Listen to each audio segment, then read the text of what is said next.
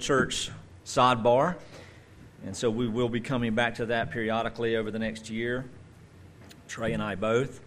Um, but now, since we are where we are in some of the points, it's good to continue in Paul's writing to Timothy. Thus, by design, Paul's writing to the elders of the church. I want to reemphasize a couple of things just generally. I want to talk about why I preach. Why I preach.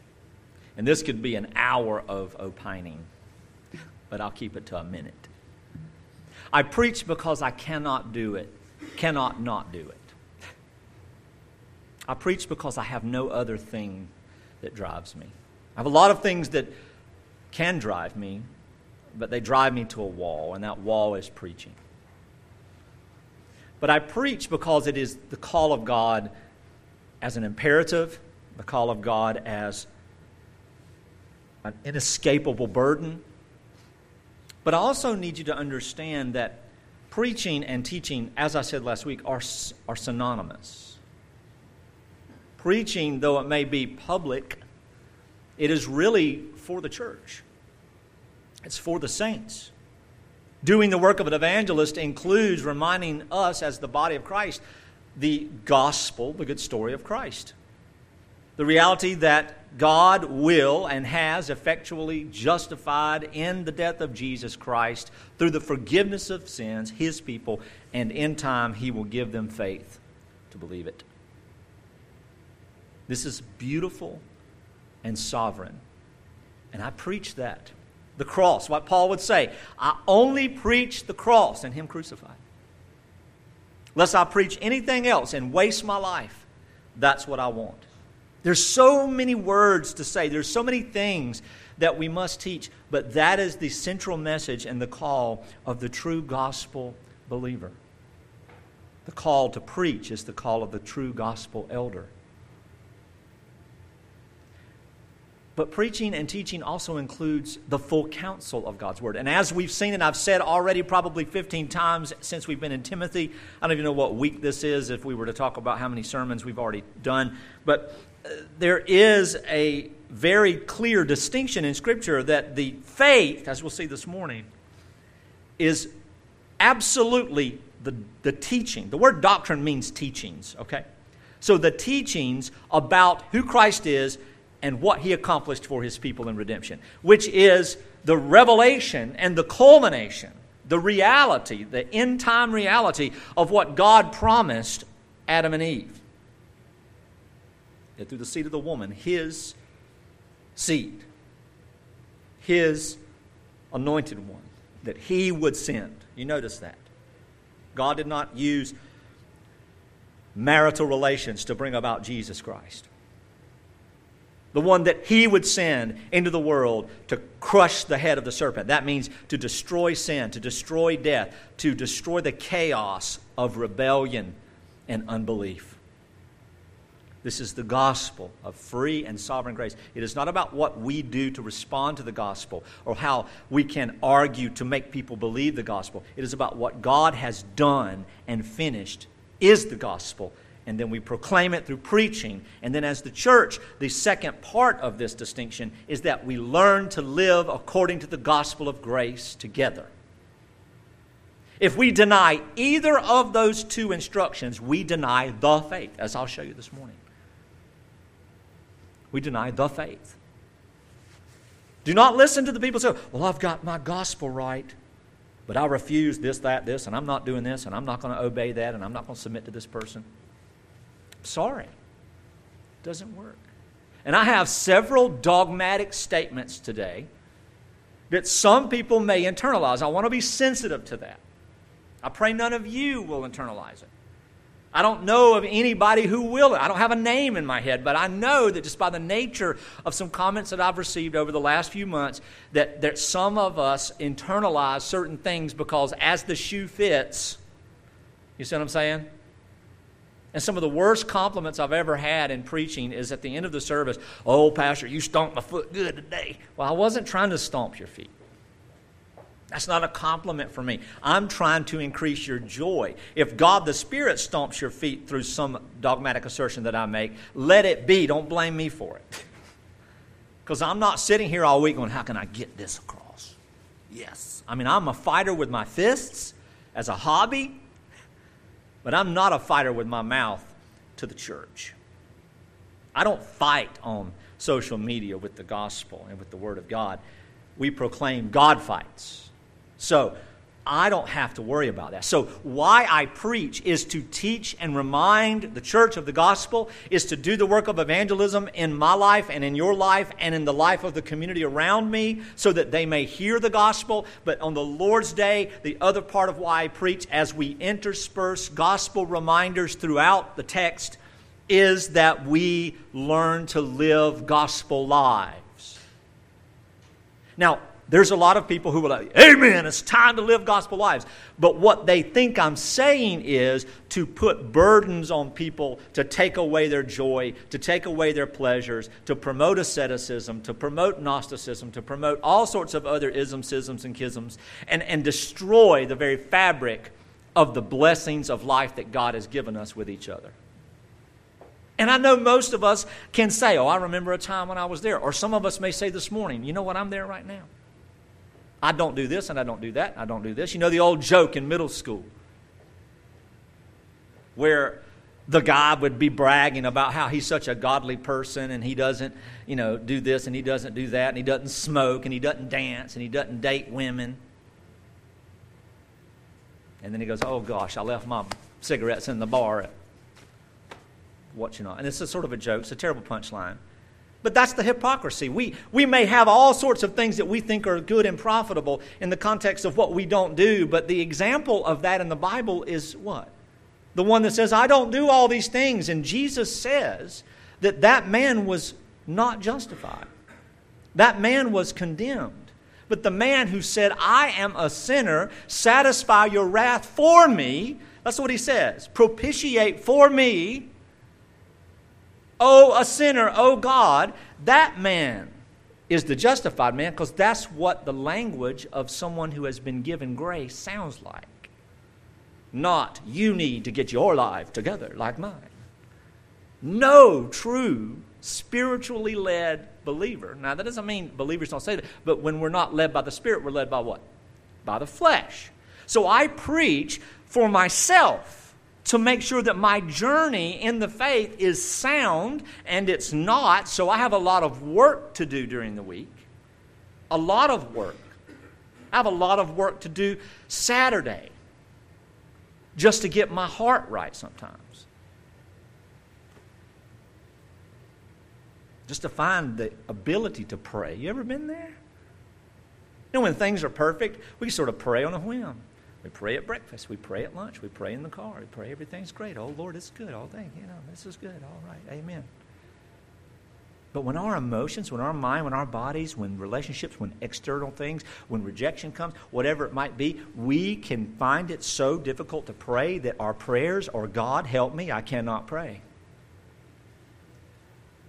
And sometimes, I say it could be a coin toss. I don't know how often because I don't keep a journal of that how often that there is always something that's going to destroy me emotionally or mentally or have the potential for that destruction.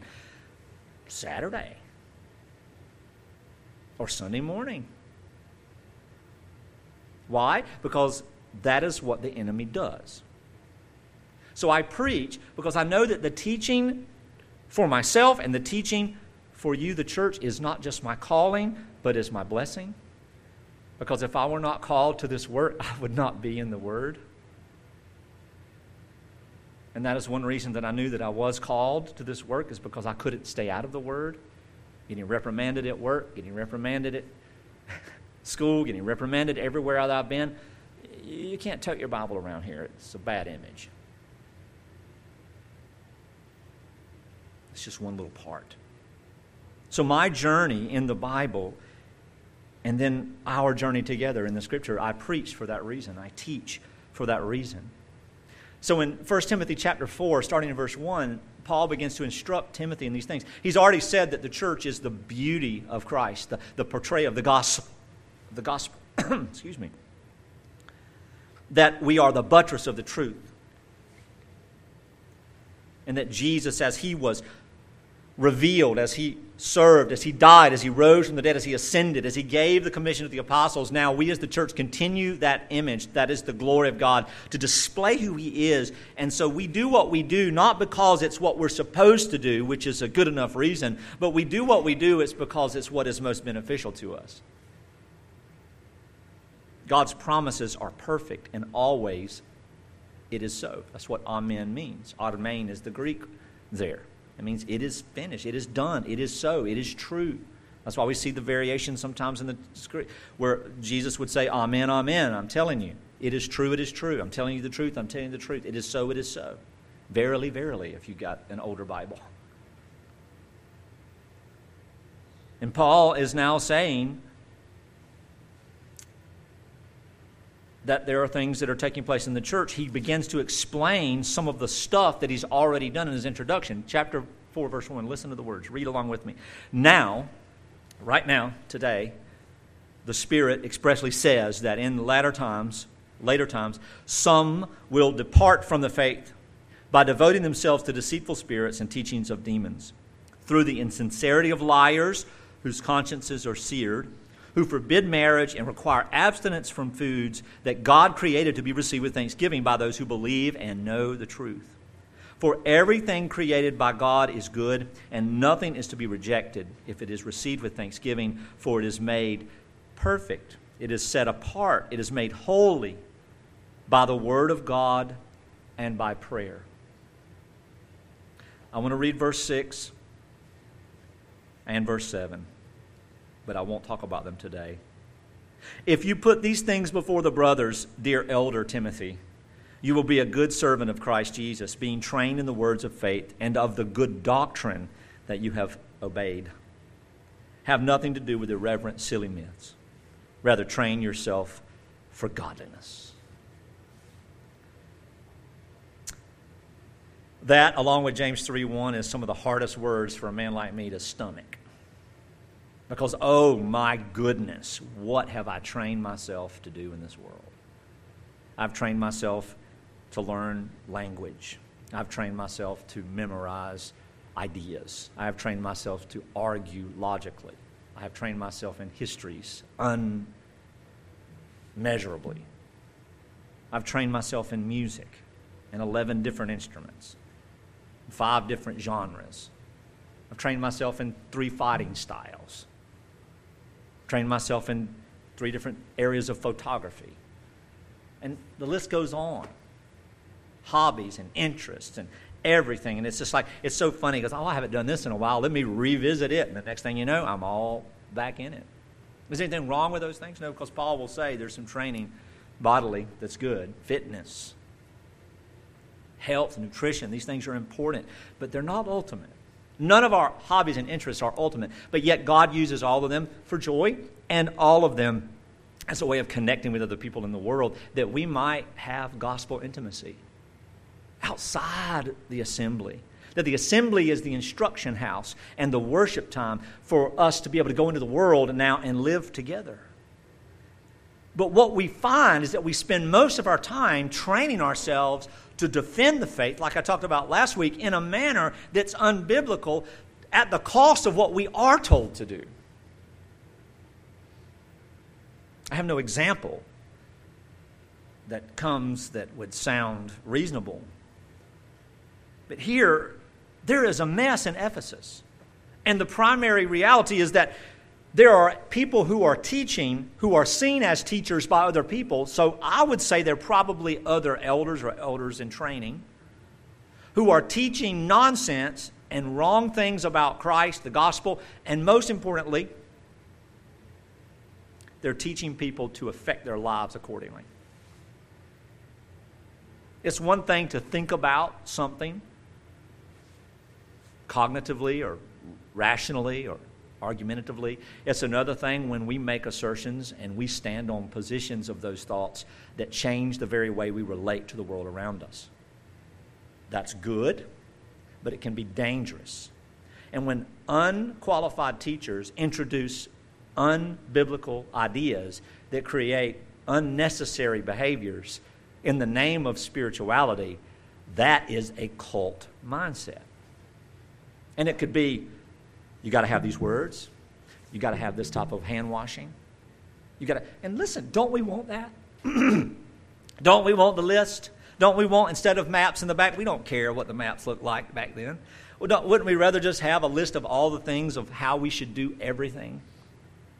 Don't we want the simple explanation? Men, comb your hair this way. Women, comb your hair this way. Put on the shoes like this. Don't wear this color. Don't wear that color. Do this. But that's not the point. The Bible is not given instruction for that purpose. The Bible, when it talks about those things, oftentimes are not prescriptive in its in its uh, application. In its well, in the details, it's prescriptive in its application. Generally, theologically. Remember that the beautiful church, as I've always, already said this morning, reflects the nature and the glory of her Savior in what she believes and what we believe as true concerning Him, and then how we behave for the sake of Him. So now Paul is telling Timothy what's really upset him is not necessarily the teaching that can be overcome very clearly and corrected by the written word uh, that's not found in the Bible, and you are making a mountain out of a sentence that's out of context, that's nonsense. Be quiet. Yes, sir. I'll obey that in the name of the, of the, of the Son. But when people start changing their behavior, it's a whole different story, isn't it? When people stop coming to church because of their conscience, it's a whole different thing, isn't it? When people stop loving one another physically, intimately, ministerially. I mean, think about that for a second. What if you just decided tomorrow never to feed your children again because they made you mad? I bet they'd fall in line after about three days or start stealing food. Or you're just upset with the government and you're just not going to pay your taxes. okay.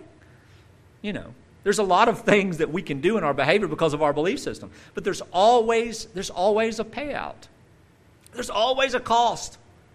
And the cost of false teaching is always contrived and controlled behavior in the church that devastates intimacy, it destroys ministry. Some of the context of what we dealt with in the pandemic. It's going to be two weeks, it's going to be two weeks, two weeks, two weeks, two weeks. It's like, I mean, it's like the pandemic was a, a plumber coming to the house. Just two years later hasn't made it, but it's always going to be two weeks. And then our beliefs in that began to affect our ability to be intimate as a people. Not only in churches and congregations, but in workplaces and in relationships and families. And so, what we believe affects how we act. And how we act cannot be contrary to what's instructed simply in the Bible. Simply.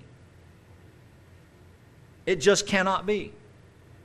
And I'm talking to believers who are born of the Spirit, who have been given the gift of faith to believe not in just the gospel, but also the totality of God's sufficient word to teach us everything we need for life and godliness.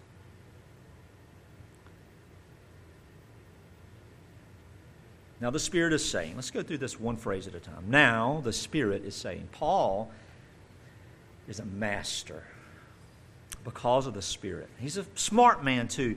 But because of God the Spirit leading his mind to these words, they are without contradiction and they are so perfect in their arguments that it causes us, if we are careful readers and slow, causes us to see what Paul is saying. Now, okay, right now, in the reading of Timothy, Paul is saying the Spirit is saying, right now. What does that mean? That means as I write this sentence, the Spirit of God is telling you this. For all Scripture is breathed out by God and is useful and is profitable. I mean, think about that for a second. All Scripture is breathed out by God and is profitable for teaching, for reproof, for correction, and for the training in righteousness, that the man of God, that the elder of God may be complete. He has everything he needs. He may be equipped. He needs no other tools for every good work that he's called to. Oh, how often does my unbelief take me to sidebars when the Word of God is plenty? Trey and I had a conversation Thursday, and in interacting with Trey and, and investing in his wisdom as he's becoming an elder soon, it's interesting because he made mention of some of my sidebars. He said, Sometimes your sidebars just like way out there. I've always been that way. But it's funny because in the last four or five weeks, some of you have come to me and said, Oh, Pastor, I like what you said. Boom. And it had nothing to do with the sermon, it was just one of those sidebars. A five second soundbite became the emphasis of the preaching. So it had nothing to do with it. Yeah, I don't like Taco Bell either, Pastor. Good sermon. We can't escape it. It's what we do as human beings. It's part of our personalities that bleed over into our lives and every point of every relationship that we have. But Paul is saying that the scripture is that what he's writing right here is what the Spirit is saying. Now, Paul was not, he was not one of these guys that, that, that just spoke crazily about what God has told me. The apostles were spoken to by God the Spirit.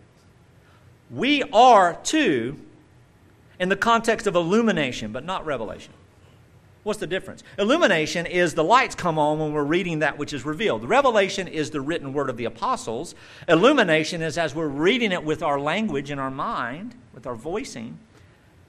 A light goes on goes, Hey, I understand this. I see this. I can apply this. I grasp this. Wow, I believe this. Awesome. That's illumination. The Spirit of God speaks to us through the writing and illuminates to us His purposes and His instruction and His power because we have been born as His people, born again. So the Spirit is saying, the Spirit is saying, like in Acts 20, Paul talks about how the Spirit told him what? I think that's where it is. That he didn't know what was going to happen, but he did know that because the Spirit of God had told him he was going to suffer and be imprisoned again. Now, that's not something I want to wake up to. Good morning, Lord. Good morning, James. You're going to jail. I'd be like Jonah. I'd be on the first boat to Mexico. Oh, a Mexican jail. Ah, didn't realize that. How dumb am I?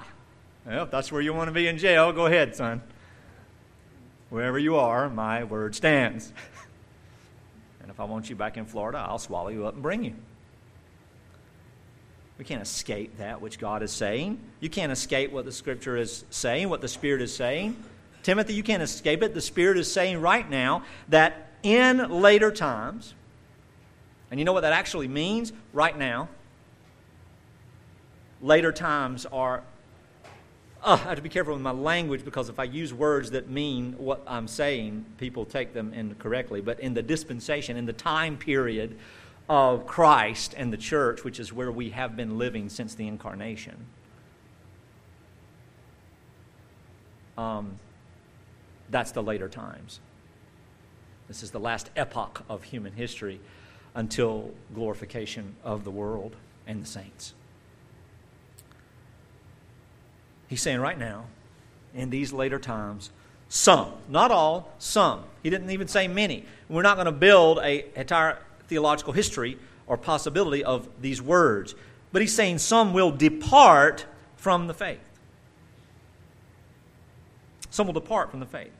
See, Paul now is dealing with apostasy. And he uses that phrase from the faith in an objective sense the faith, what it, is in, what it entails. A lot of times when we hear the faith, we only think about theological positions. Paul doesn't have that in mind when he uses that. We went to Jude last week. We understand that it is, it is a part of it. What theological positions? Theological positions as written in the full context of any letter in the New Testament, and only in the New Testament. Beloved, we are New Testament creatures. The Old Testament is a shadow and a mystery, and the New Testament shows us what it means. So, as I've said for almost 20 years, I don't know, I can't say the whole time I've been in ministry. So, let's just say for the last two decades, I know that I've been saying this, is that apostolic authority trumps Old Testament theology. What about Nehemiah? What about, okay, what about Paul? What does Jesus say And what does Paul say, and John say, and Matthew say, and James say, and Peter say about what is written in Nehemiah? It's not two different things to learn. It's not an application of rebuilding the walls miracle. No. It's about Christ. How do we know? Jesus makes it clear in the New Testament. The apostles are clearly taught of God. Some will depart the faith. This is the New Testament teaching concerning the work and the person of the Son of God and his instruction to them. Some means that those who are part of us. Paul is not talking about people over in another town. Paul's not talking about the rumor on, on Sandbook that everybody's passing around. I'm so stupid. That everybody's passing around about, you know, this knucklehead down the road that's teaching something wrong at the local pub or at the local uh, cult or some world religion center. Paul's talking about people who are in the congregations of Ephesus who have been embraced, who have been led to be, who have been, who have been taught to be leaders, who are teaching, have a platform, a position where people are listening to what they say. They, some of these, some of us, if you will, but he doesn't use us because us is always intimate, right? Some that seem to be a part of us will depart from the faith. to those who are part of the local church. Those not part of the local church are not our concern nor our business. Those not part of our local church are not our primary concern nor our business. They will depart. That means that they once claimed to hold to the truth, but they leave it. To depart, if I depart the grocery store, it's not when I leave my house, it's when I leave the grocery store. So, departing the faith means having once said that they believed the faith. A true believer can consider this. A few things you need to have in mind. A true believer can consider this. A true believer can consider false doctrine. A true believer can consider a well made argument. I've seen it my whole life. Paul said, a, brother sent me some um, Galatians 4.20 where Paul talks about being perplexed by these people. he's just baffled. He's, he's like banging his head going, what is going on? And I responded to this guy. I said, that's my life every single day. I'm always perplexed by somebody who has walked so far to just walk away to some oddity. And we call them back and they're like, nah, I'm done with that. Lie, contextual, entire book of Romans. I got this new thing. Okay. It's like knowing the closing line of Soylent Green and keep on eating. it's ridiculous. That movie horrified me. I think I was 11 when I watched it. a true believer can be led astray into false doctrine, false teaching. It's easy. How? By well meaning teachers, by dummies like me who opine too much rather than stick to the text, by silly op- observation, by mental brain work, by Googling too much. There's, that's a really oxymoronic now that I think about that. A true believer can agree with error. Someone told me a couple of years ago that a true spirit filled believer will automatically and always see an error. That's not true if they haven't studied it. We're not apostles, we're not walking around with divine knowledge and a divine eye of knowing everything that comes through. And just because we hear language, you know, we speak a redneck English around here. We're bubblicious when it comes to talking. And I don't even know what that means. It just sounded funny.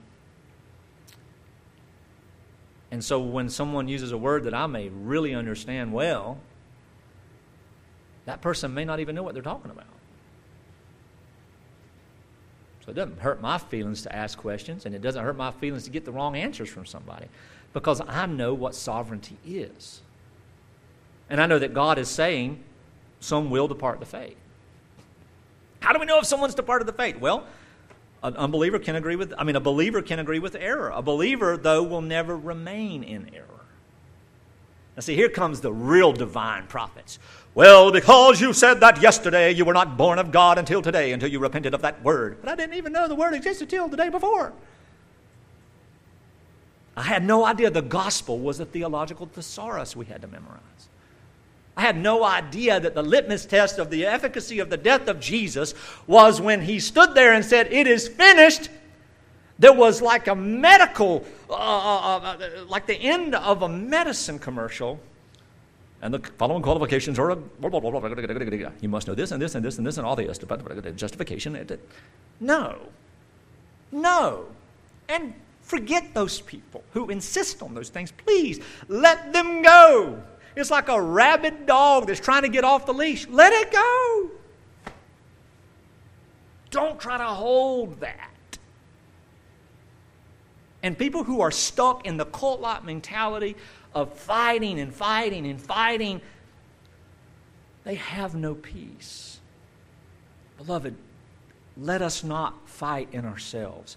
Some people, what's the point I'm making? Some people will depart and we have to be okay in God's sovereignty. But those who are our brothers and sisters, they will not remain entangled in error in their understanding because the Bible, through the leadership of patient, kind, gentle, and whew, human elders, will bring them back to the truth. That's a very interesting proposition. I can see where you come from and listeners can see where people come from and they can agree that that's an incredible idea. However, not, yeah, but, however, the Bible teaches this. Let's talk about the differences and the distinctions. See, that's how you deal with distinctions. And when somebody stomps their foot on their distinctions and then throws a fit, you know what? Now we're going to correct not just what you're saying, now we're going to correct your behavior. You're pitching a fit in the grocery store because you want this cookie. See, I'm the type of guy that'll just buy the cookie and throw it away or eat it myself in front of the kids. Okay, I'll get the cookie, get out of the car. That's petty. But it works. If you want your children to hate you, Daddy ate my cookie when I was five. I need therapy. That's trauma. See that sidebar?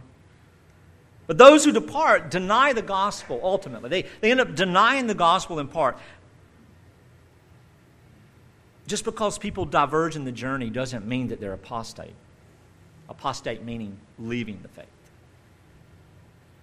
If something you have never considered is required in order for God to grant faith in Him, then that thing that you have not considered is the power of God, not God. If you think you cannot, if you don't think God can regenerate your three year old through the hearing of the Word of God, as he wishes because they can't cognitively apprehend a theological system that we have developed out of the manifold writing in the New Testament, then I don't know any other thing to tell you is that there's never now no sacrifice for your sins. You see? So don't be upset when you come to discover, oh my gosh, I have believed some crazy stuff. Or look at how I'm living. I am telling my children they cannot eat bread because bread is of the devil. I'm not saying bread's not of the devil, but I'm praying over it and I'm eating it. It's not the purpose of this. And they're leaving the faith, the revelation of the New Testament teaching concerning the person the work of Christ. The totality of information required to be called a believer as at least one teaching, right? I mean, what does it require? What, how much gospel stuff do you need to know in order to be counted as born again? I'm going to tell you right now um, there's not a person that I know alive today who can even give me every implication of what it means to be justified. There's not a person alive today that I know in real life. Now, there may be somebody alive that I don't know, so I'm prefacing that. You see, that I know personally, who can expressly show the gospel in its entirety in one letter or in one area of a letter. Every gospel truth that's found in the New Testament is not found in one place, it's found all over. And the letters to the Romans and the letters to, to the Ephesians and the letters to the Corinthians, these were not written evangelistically in any sense. These were written correctively and to be encouragement to the saints who had already learned the gospel that was preached from the Old Testament prophets to the revelation of Christ who came into the world and died and rose from the dead. Why did he do that? That's why I believe having a series on what faith is is important. The totality of teaching that resides in the New Testament is immeasurable, beloved. The faith, the gospel, the faith consists of many things. And no teachings of the faith are going to be found in one place in Scripture.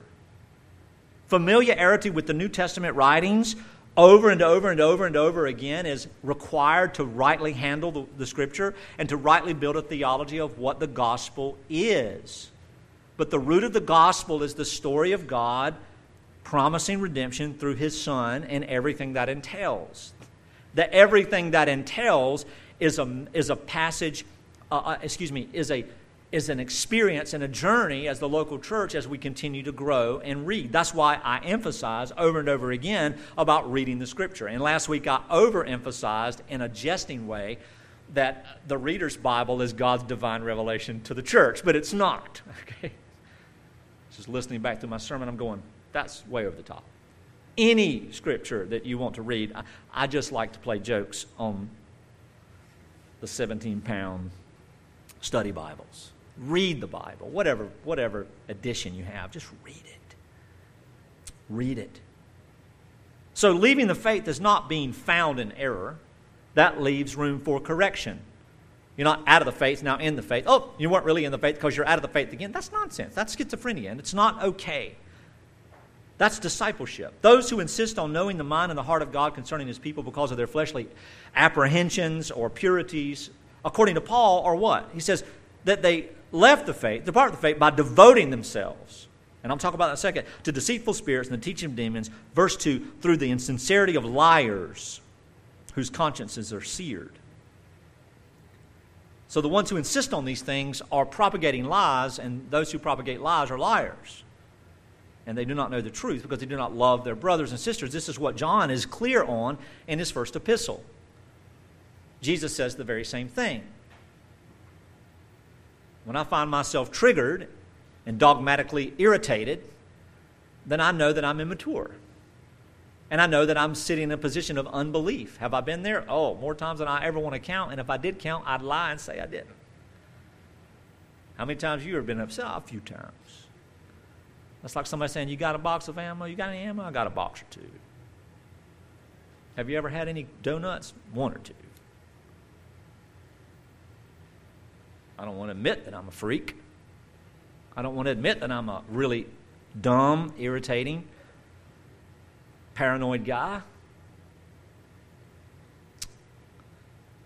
But I stand on this dogmatically that those who continue to insist on these things, on knowing the hearts and minds of God, the heart and mind of God, according to what his people are and are not able to misunderstand, are liars.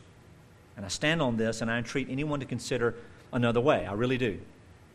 In context, in the simple instruction, first and foremost, of living together as the church, then if what you say and what you think you should do doesn't contradict that, then it can be considered. If it contradicts that, then we're not even going to have a conversation.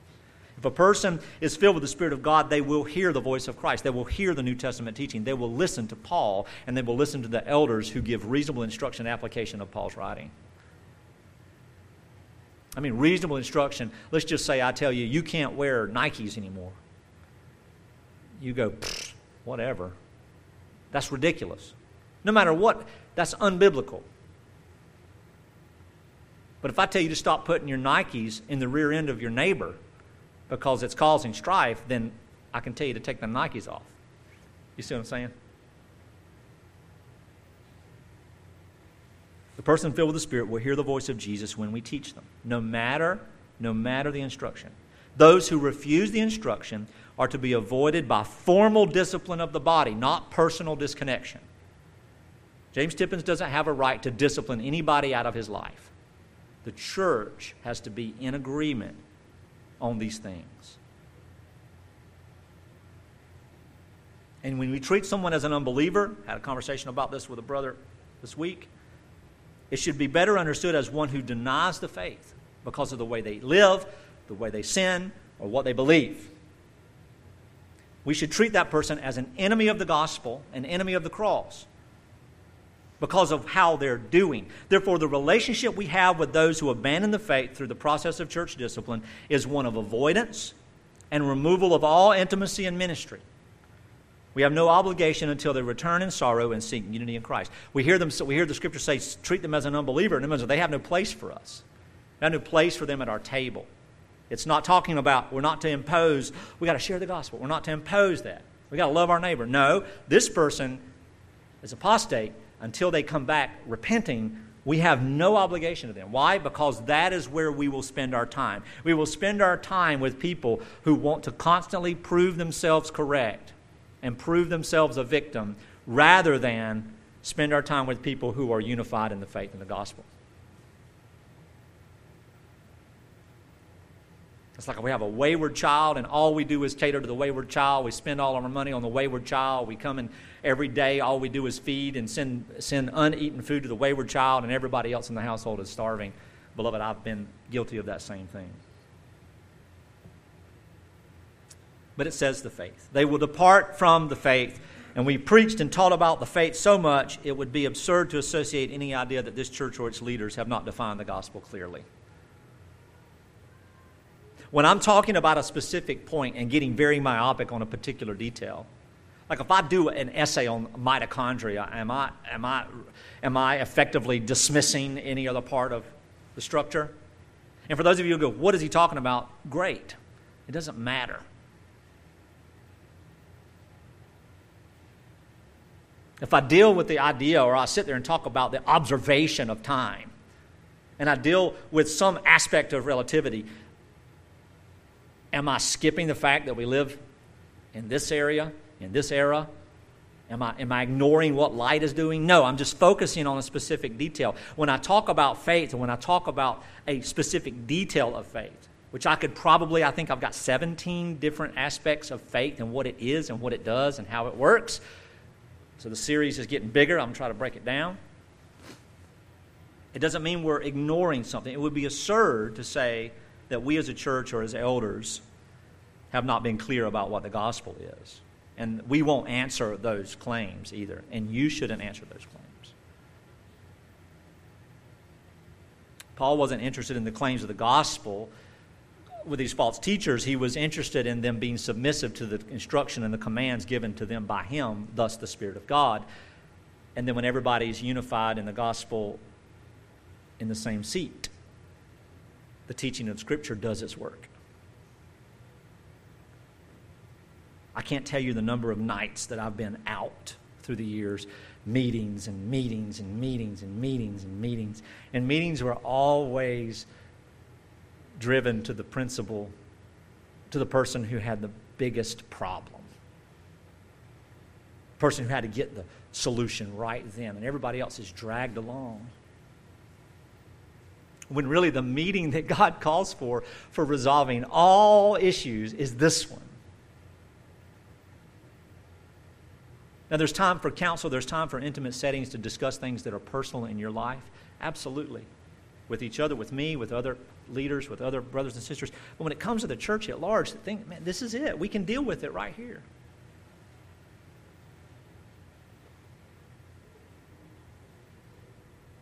We submit to the New Testament scriptures as God's final revelation, superior to the Old Testament revelation. But as God's final revelation on matters of the church And we do not confuse historical theology as revelatory to the church in any sense whatsoever. It doesn't matter. I love to learn what other people look at and how they see certain things concerning the Scripture. But it is anthropological for me, it is not spiritual. I love it because nobody's going to change my mind because I have this and I've got a hundred copies of this in four languages and some that I just worship because they're so old. I've got my great great great grandfather's Bible, his daddy, his mama, my great grandparents. It's just, I look at them and go, look at that. My house sets on fire. I'll probably grab that, leave my money. I mean, you know what I'm saying? Oh, I forgot the money. Not that I have any, but there it is. So if anyone around you continues to insist on word usage or systematized outlines that are required for salvation, know that is a Pelagian doctrine. What is Pelagian? It means of the sea, but it's the nickname that the guy had, Pelagius, who basically thought that, you know, men were bestowed some type of spiritual grace to where they then could figure all this stuff out on their own and they could come to conclusions that could establish their own righteousness and works and obedience and faith and all this other kind of stuff. And we we call a lot of that Arminianism today, which is another historical theological position. But it's really all the same thing. It's about Lucifer standing there looking at himself, going, You know what? I've come up with a really, really good idea. The fact that I'm as beautiful as God is, not realizing he was a reflection of his creator, but he was not, in essence, his creator. He did not share the same substance, he just looked like it. Like the church, we're not God, we're not Christ, but we are the body of Christ. We reflect him, but we're not him. How dare us? And Lucifer thought in his mind, I should stand up there. I should share the glory. Ultimately, we know what he really wanted because everybody else around him was going, Dude, you see how good you look? God's getting a little old. He'd be around forever. You could be a better face for heaven. Now, I'm making jokes, but in essence, that's exactly what happened. God threw him out in judgment. And then in the temple of the garden, where God created his people and set them with the promise of eternal life, his intention was that there, this Lucifer would come in and then offer something incredible. Offer something in, internal. If you do this, if you have this, if you understand this, if you go here, oh, God's hiding something from you. Oh, it's never changed. It's never changed. And that's what it means to first leave the faith. When we leave the context we leave the context of the Word of God into pretext and we start to decide in our minds other ideas. We, we, we live on the wave of inference rather than the depths of solidarity. We leave the faith. We're not apostate until we abandon it. Paul's saying these apostates have left the faith not because they've denied certain portions of an essential teaching or any essential portion of redemption revelation, but because they insist on other ideas and philosophies in addition to the grace alone of God that is the effectual hope of redemption in Christ. By devoting themselves to deceitful spirits and teachings of demons. Through which, in sincerity of liars, the teachers who propagated it, whose consciences are seared. And then verse 3 talks about what, that, what they're doing. So let's talk about devoting themselves. What does it mean to devote themselves? What in the world? Well, when you hear about devoting themselves in the context of Scripture, what comes to mind? Acts 2, right? They devoted themselves to the apostles' teaching. Every day, the breaking of bread and to prayer and to fellowship. And then we see this de- deceitful spirits. They devoted themselves to deceitful spirits. What does it mean to be devoted? That means it is their drive. Any platform they have, they, they, they want to deal with this, they want to talk about this, and they'll say, oh, it's not that essential. Right? No, it's about conscience. Oh, it's just an issue. It's just, just my personal ideas. But yet, in their heart, they want to, and sometimes they're not aware of it. Why? Because their consciences are seared. I have little feeling in my hands when it comes to pain.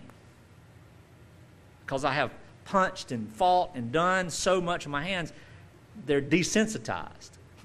My nose, not desensitized. So we can become desensitized. That's what it means to have a seared conscience. We start thinking about our thinking more than we are exposing ourselves to the whole of Scripture to the point that we're not able to realize that we're no longer listening to the Spirit of Christ through the Bible, but we are enveloping the Bible into our own ideas. Did God really say you would die?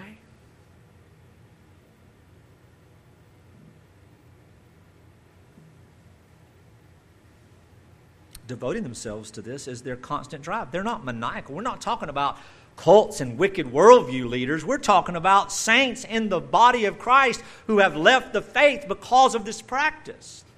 Deceitful spirits are in contrast of the Spirit of God that is now saying. You see what Paul's doing here? He's brilliant. God is brilliant. Inerrant. The Spirit says that this is not me. The Spirit says that this practice is not me. The Spirit says, and we don't have to go here to figure out what he's talking about. We see it. Galatians, we see what the Spirit does. We see what the Spirit is, who he is in, in Romans chapter 8. We see in all the teaching of Ephesians and other places, we see the Spirit of God doing things, and the fruit of the Spirit of God is evident. So anything that is not of the Spirit of God, evidently, is not of the Spirit of God. Therefore, it is of the Spirit of the enemy, which we call, according to the words used by Paul, and by Jesus, we call it demonic. AKA of the devil, AKA satanic. And man, is that not a t shirt from fundamentalism? That's of the devil! Amen. I mean, you know, that's usually all you had to say. And back in you know the 40s and 50s, electricity is of the devil. Amen. Not going to have it in my church. Pianos of the devil. I mean, you didn't even have to argue, you just had to say it. Let's get rid of the piano. Uncovered heads and ladies of the devil. Well, here's some napkins, cover your heads. I mean, that's not what Paul's doing. Paul is clearly exegeting not just even what would be affirmed in the Old Testament, but what is affirmed in the gospel narratives of the New Testament very clearly that when something is not of the spiritual fruit of God the Spirit, it is of the spiritual fruit of demons. And that doesn't, that's not an opportunity for us to fear. There is no fear. These things have no, these beings have no power over us. I don't have to name it, claim it, grab it, bab it, call it, throw it, burn it, live it. I don't have to do anything. I just know that my Savior crushed their heads. In Colossae, spiritual philosophy. I mean, I've had this verse used against me just in my thinking before. There are people who are adopting, devoting themselves to idea and interest of demons that added to the redemptive work of Christ. Galatia, the same thing conditions, philosophies, good arguments, debates. It is demonic not to be at peace with God's gospel, with God's power, with God's purposes, and in the midst of God's people, even when somebody comes along with some knuckleheaded idea and behavior, because correction is a clear way of testing their ears.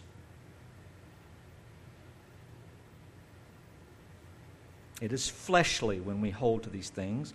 It is in contrast to being devoted to the true Spirit and his teaching to the apostles. John said the same thing, 1 John chapter 4, verse 6. He says, We are what? From God. We, the apostles. Whoever knows God listens to us. Now, what if I said that about myself? If you truly have the Spirit of God, you'll listen to what I got to say. Y'all better jump up and call foul or wait for the punchline but I can say, if you really have the Spirit of God, you'll listen to what Paul is saying. And you'll read it for yourself in context so that God may teach you. Don't take my word for it. Is that not been my mantra? That's how I preach. Whoever listens to us knows God. Whoever is not from God does not listen to us. By this we know the spirit of truth and the spirit of error for those who do not listen to the teaching that we wrote down. There's no exceptions to this. Many people don't like me to say demonic. When they come to me all fritzed up and triggered and upset and uh, almost belligerent, and, I'm like, you know what? That's not of God. I'm basically saying that's of the devil. And the cool thing about that is that it's not all the devil. It's not the devil's fault because the only thing that triggers me is that which my flesh really wants to be triggered with. James talks about that, doesn't he? Temptation, God doesn't tempt me at all, but the enemy tempts me. The demons tempt me.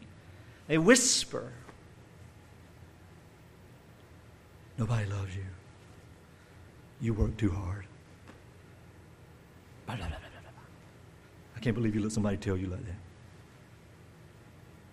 Why do you have to suffer this way? yeah, why do I have to suffer this way? Gotcha! It's like an angler. He knows what bait to put on that hook. If you want catfish, mudfish, and all other bottom suckers, just put a napkin on it. They'll eat it. But if you want carp, if you want bass, if you want brent, there's a certain type of look and flare and color and flash that has to happen, certain types of movement. The enemy knows what to put on the end of the hook, and we bite it because it's what we want.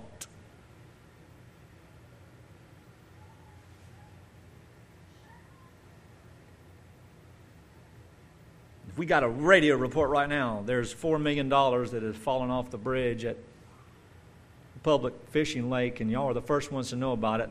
The authorities say whoever finds it keeps it.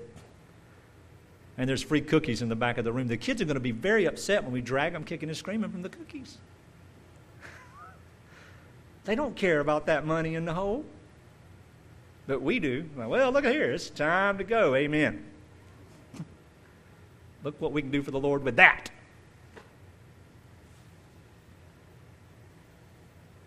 But I'm not going to change what the Bible says. When it says demonic, I'm going to say demonic.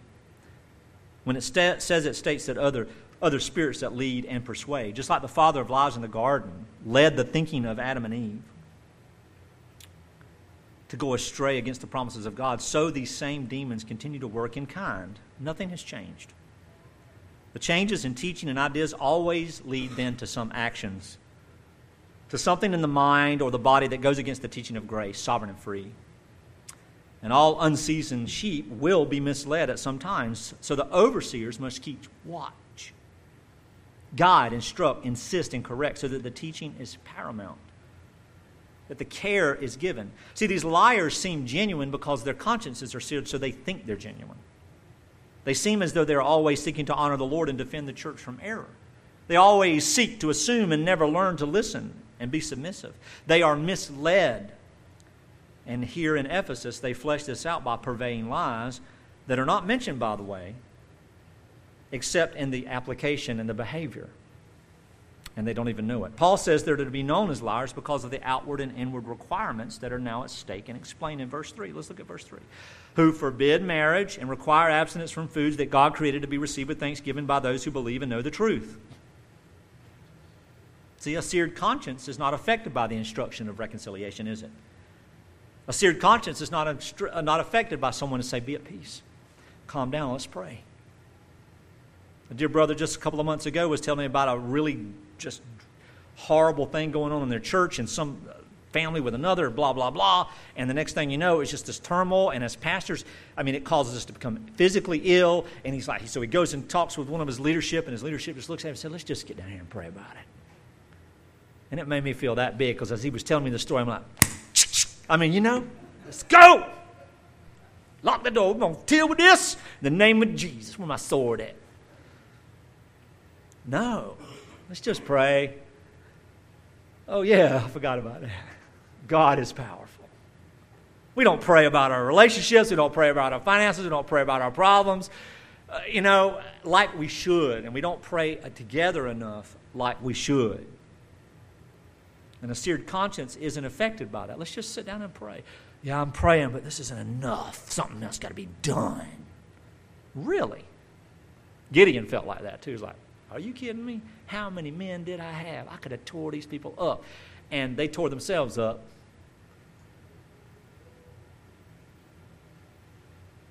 A person with a seared conscience will deny the Lord's requirement by rebuking the ones who are calling for submission and obedience. So the demons offer the ideas, the lying flesh takes it and runs with it and thinks that it's good. But we're not talking about obvious error in every specific situation. These things are sneaky, these things are subtle. and they must be by God's purposes. And in Ephesus, because this teaching was taking place, I believe it was elders among the Ephesians doing this stuff, starting this stuff. So all this error has come to fruition, and the evidence of those who have left the faith now insist on changes of mind and behavior congruent with their own consciences.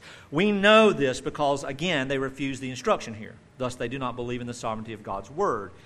And there are many things I could talk about legalism, mysticism, asceticism. Asceticism is denying physical pleasures for the sake of spirituality or purity or holiness. This is nonsense. It's not okay. The Bible doesn't teach that. And one of those instructions is that they forbid marriage. There was a time, even in, in, in, Reformation period, those several hundred years there, where they would teach the church what? You don't have to get married.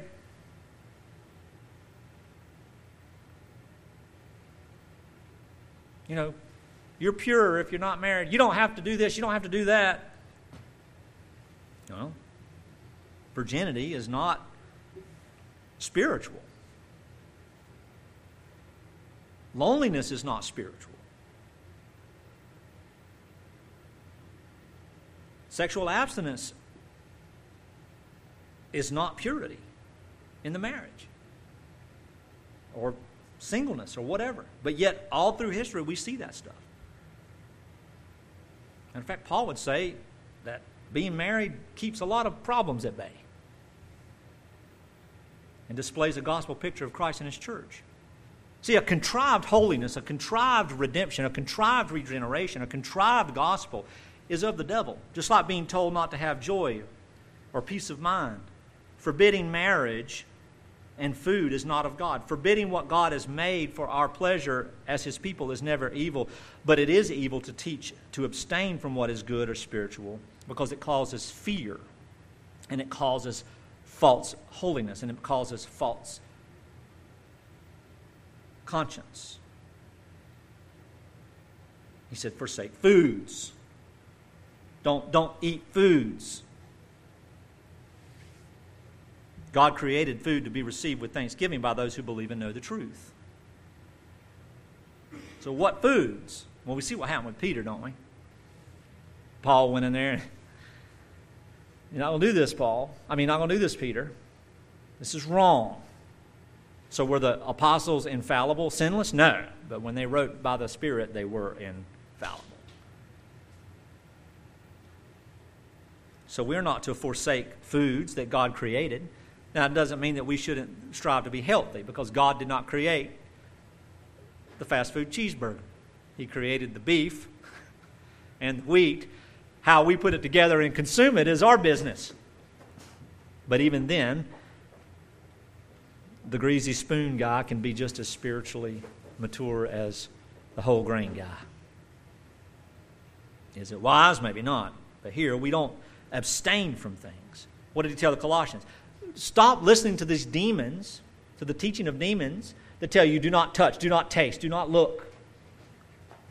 We know what is good and profitable, but culture has dictated a lot of things that have created a legalistic attitude that we think that we're superior because we don't partake in certain things or do certain things or wear certain things or watch certain things or read certain things. When that which is clearly taught in Scripture is ignored to the inference of things that are more culturally adept. I mean, what was it back in the day? What was it 100 years ago? Was it temperance? Well, that was longer than that. I mean, it was against the, it was not only against the law, it was against the law because it was against God to drink alcohol. But yet God's word clearly not only tells us we can drink alcohol, but instructs Paul, Peter, uh, Timothy to drink alcohol in moderation for specific reasons. And, and that is a matter of conscience. Because in the same way food is dangerous to our body, so is alcohol if it's done in abundance and in the wrong time and in the wrong place. And we live in a culture where both food and drink are idols and medicine and escape. Though I've never been drunk, I have surely been full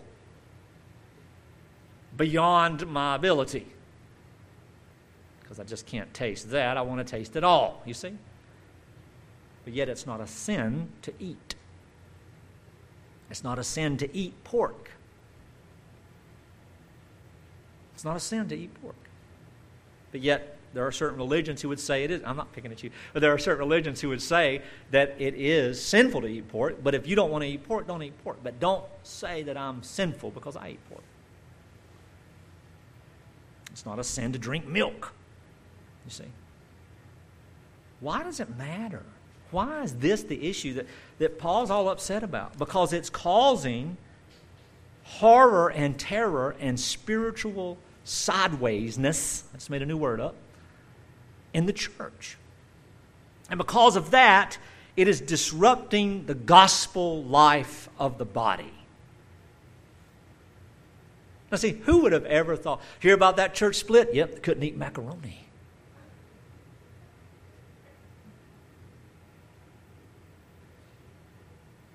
Or, as I've been told before by a very sweet senior adult in her 90s, I don't call them deviled eggs around here, Sonny. They're angeled eggs.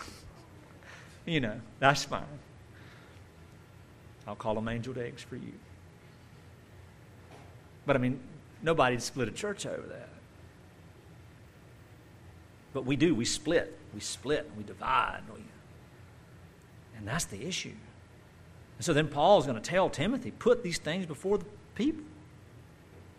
Put these things before the people. Teach them how to live and to speak and to act and to love and to reconcile, in addition to continually reminding them of the gospel of Jesus Christ, who gave his life for them and satisfied God's wrath fully and forever when he died.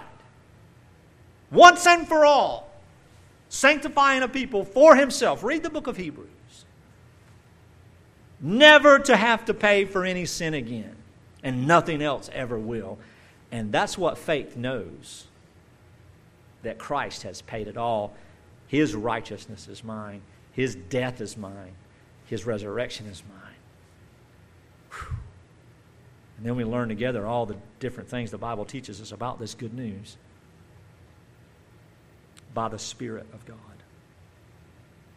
So, in all of that, let's not burden ourselves with things that the Bible doesn't give us the command to burden ourselves with because of a tiny little pretext that we find so important to an echo chambered minority that seems like the world. My goodness. Doesn't it seem like the world when two people talk to you about something? Well, everybody's talking about this two people? Oh, everybody in that car. Oh, okay, I got you.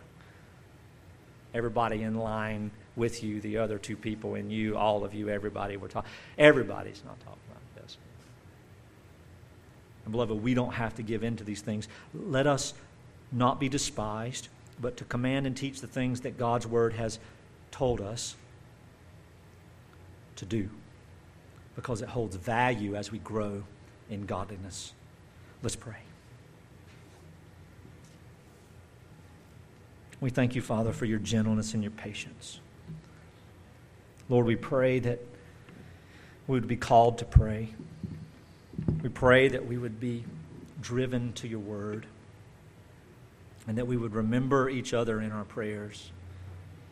And I thank you, Lord, for your peace that you give me, even though I may approach this platform many weeks in turmoil, with fear, not the healthy reverence of handling your word, but Lord, fear of, of men, fear of the unknown, fear of myself. So that as we grow together in grace, knowing and securing the foundations of the gospel that you have caused us to believe, we work through the differences and the divergence as they invade us because of your sovereignty, and then you are glorified in our correction. You love us because you love us. And you loved us in the killing of Christ, which corrected our debt. And then you correct us as your people, as you discipline us gracefully, because we are your children. You love us in that discipline. So thank you for loving me. Thank you for loving your church. Thank you for loving to help us to grow and to know what it means to live as a Christ follower in freedom, without fear, without loneliness. But they are, we are united in Christ. And that is really the point of life. In His name we pray. Amen.